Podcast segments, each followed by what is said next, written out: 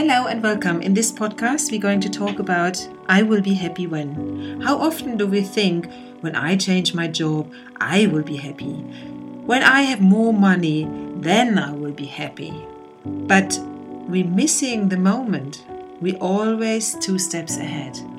Find out more in this podcast. Hello and welcome to our podcast, Keeping Life Simple.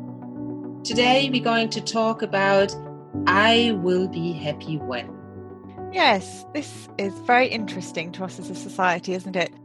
Because we grow up thinking, I'll be happy when I'm in the next grade up in school, or I'll be happy when I finish my exams, or I'll be happy when I have that job, or I'll be happy when I have the car, or the husband, or the child, and we're always pinning it on something that's happening in the future. And I really noticed this when I started understanding how my mind worked because I thought I would be happy when I had a job. And I had all this thinking about getting a job that I couldn't see what to do next.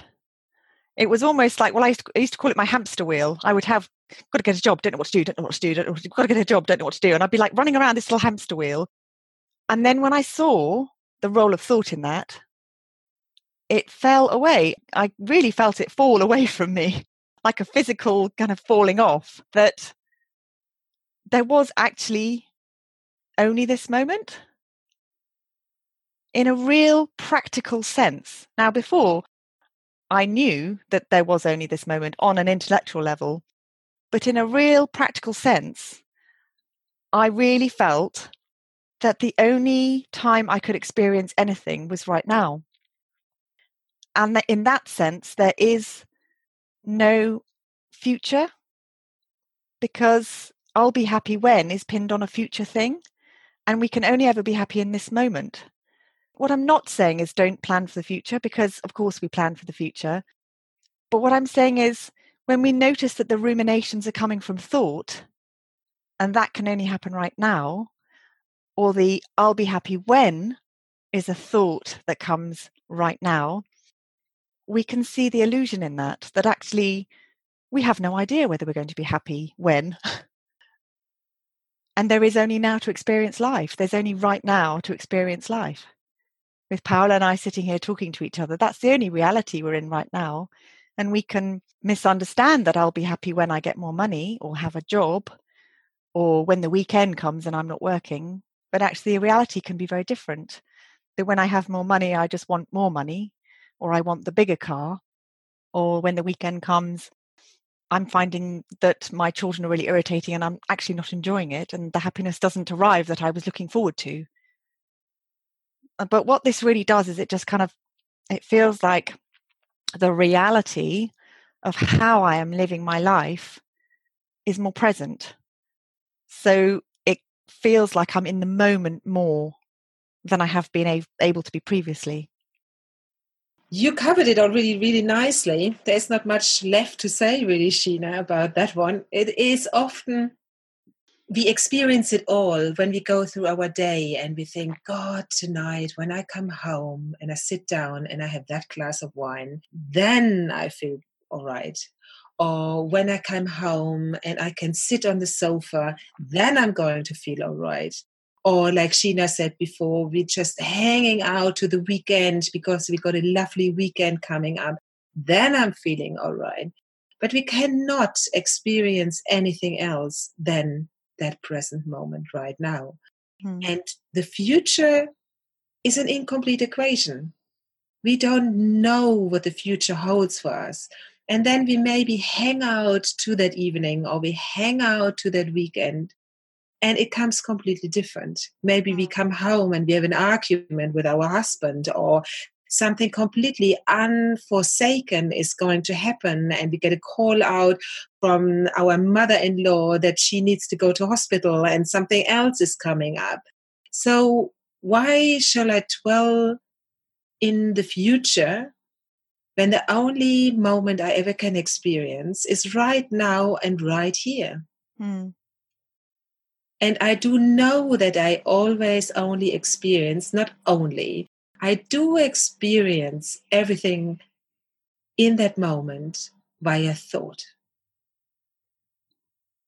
And when I do know that, then there's nowhere to get to. There's nothing to do. It's just be. Just be. And like we said in our last podcast, too, you know, stuff happens and we go through moments. We go from moment to moment to moment, actually. And we are always okay. We are always okay. Yes, that phrase, we live in a moment to moment created reality, makes sense because we know that whatever is happening is happening right now, always, right now. all there is. Via thought, coming with a feeling right now. And that's all there is. And it's so simple. And whenever it gets more complicated, I know that I'm misunderstanding. And that's okay. I'm allowed to misunderstand. There's no right and wrong here. But I know that I'm misunderstanding whenever it gets complicated. And then I kind of come back, I self write, if you like, and go, oh, yeah, look, look what's happening. And then it gets simple again. So, and I completely understand it. So, yesterday, for example, I heard someone saying, and he found that really helpful. When you're at work, be at work and don't think about the family and home. And when you are at home, don't think about work. But we have thought passing all day long. And sometimes I'm at work and I do have thought about my family, and that is absolutely fine. But when I do realize I'm feeling my thinking, and thought is passing through me all day long. What do we have? 48 thoughts a second. It's like 58,000 thoughts a day, something like that. So mm-hmm. it's a massive amounts, and you cannot tell me your last thought, and you're not able to tell me your next thought because it's passing all the time. And then I have a thought coming in, oh, my family, and I have thinking about it, and that's okay too mm. you know, but I'm still sitting at work. But when I do realize that's what's going on, that I experience my thinking from moment to moment, I get less interested and I actually can get on with my work. And then I can be at home in the evening and say, I'm at home in the evening in Buddhism, for example, you say as well, when you wash the dishes, you wash the dishes. And when you do the washing up, you do the washing up. And you be in the now. And I always thought, what the heck? I mean, I never were able to do that. And I thought, wow, but I need to do this and that and the other and so on and so forth. But I wasn't able to do that. But when I started to understand the logic of how our mind works, and that I always experience or live in the experience of my thinking from moment to moment to moment, then I take less notice in it. And I think, okay, I can dwell in the future, but I'm choosing less to do so because I get more interested to be present in that moment because everything else than this present moment is kept alive via thought. Exactly. Yeah. Yeah, you hit the nail on the head. And and what you're saying and about the Buddhism, you know, it was always something to do, something to change. And what the guy said before about the don't think about this or it's something to do or not do and actually this is not something to do or not do it's something to know about ourselves. We're we're talking about a description of how we are already working how we're already functioning as human beings. That takes things off our minds rather than gives us something to do about it. And also when i for example tell you now think about your favorite car. And then I say, now stop thinking about your favorite car. Yes. Stop about it stop thinking about it right now. It's not possible mm. because that's what we do. But when I tell you, look, thought is passing, Mm. It's like a bubble. It comes in and it pops and it goes. And it comes in again and then it pops, it goes again. Then there is for me nothing to do, just to be the observer of what's going on. And even that might sound like a, a doing, but it's what happens to us naturally. We don't even have to do that. But just by knowing how our minds work, we become the observer exactly. of what's happening. So it really is nothing. Know, a lot of do. nothing to do. And a lot of people say, I want to be at the end point. I want to be at the end point. And it's really interesting to see through this logic that there is no end point because the end point is always in the future in that person's mind when they're asking the question. The end point is actually right now. This is the end point in life. And that's again, that's not saying we don't plan, but this is the end point this is the only place we can experience life. So there is actually no end point. There is no end and no beginning. It just is. Yeah. So the end point is kind of a made up analogy. Yes, or um, a concept. It's a made up concept or idea, isn't it? There, there is no end point. There is only now. There's no beginning and no end.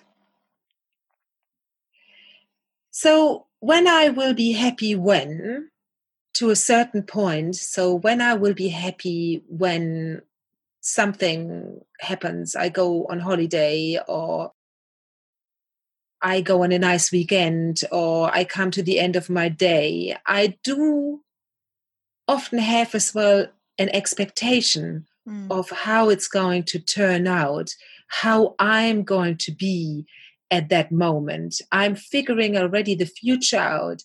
And then when I come to that moment, and it will turn out in a different way, and it turns out to be not the way I wanted it to turn out, I'm disappointed. I'm self judgmental. I'm judgmental with people around me. I just get more frustrated.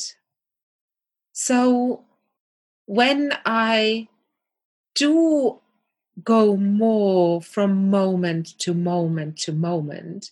And I see that the future is an incomplete equation. And that actually happiness or whatever it is happens in the moment right now, right here.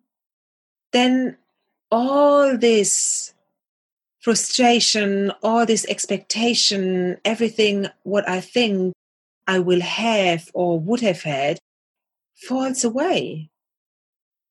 So I have far less thinking going on. That's what this understanding does. It subtracts unnecessary thinking. It mm. gives me more clarity of mind. So I can be clearer in my moment right now. So when I'm at work, I actually can be at work and engage fully in what I'm doing and the innate intelligence of life can work through me. Mm. So I start to be far more creative, far clearer in whatever I'm doing. And I'd like to explain what we mean by the future is an incomplete equation. Because when we say that, we're meaning that whenever we're thinking about the future, we're missing thought in the moment. Because when we get to that point, we will have thought in the moment. And thought in the moment is always changing. So I'll give you an example. I had this idea of going into my daughter's room and connecting with her because I'd felt that we hadn't been connected. I took one step into her room and saw the mess and thought changed. And I thought, I hate this messy room. And I just went in and had a go at her about her messy room. And then I went back downstairs again and sat on the sofa and went, well, that went well, didn't it? really connected, didn't you, Sheena? but you know, the future, I my idea was that I was going to connect. The future was an incomplete equation. I went up to the room, thought changed, and it was com- I showed up completely differently to how I had planned and how I had anticipated. That's a very silly example, but it's an example of every day that we show up very, very differently from how we think we're going to quite often because thought changes and we are different. I think we're coming to the end of that podcast, isn't it, Sheena? I think so. Yes. Thank you very much for listening. Thank and we hope you will join us again in our next podcast. Thank you. Bye. Thank you for listening. We hope you enjoyed this episode. Our websites are www.sheenaoxa.co.uk and www.healthylivingwithpaolaroyal.co.uk. These podcasts are for information, education, and entertainment only.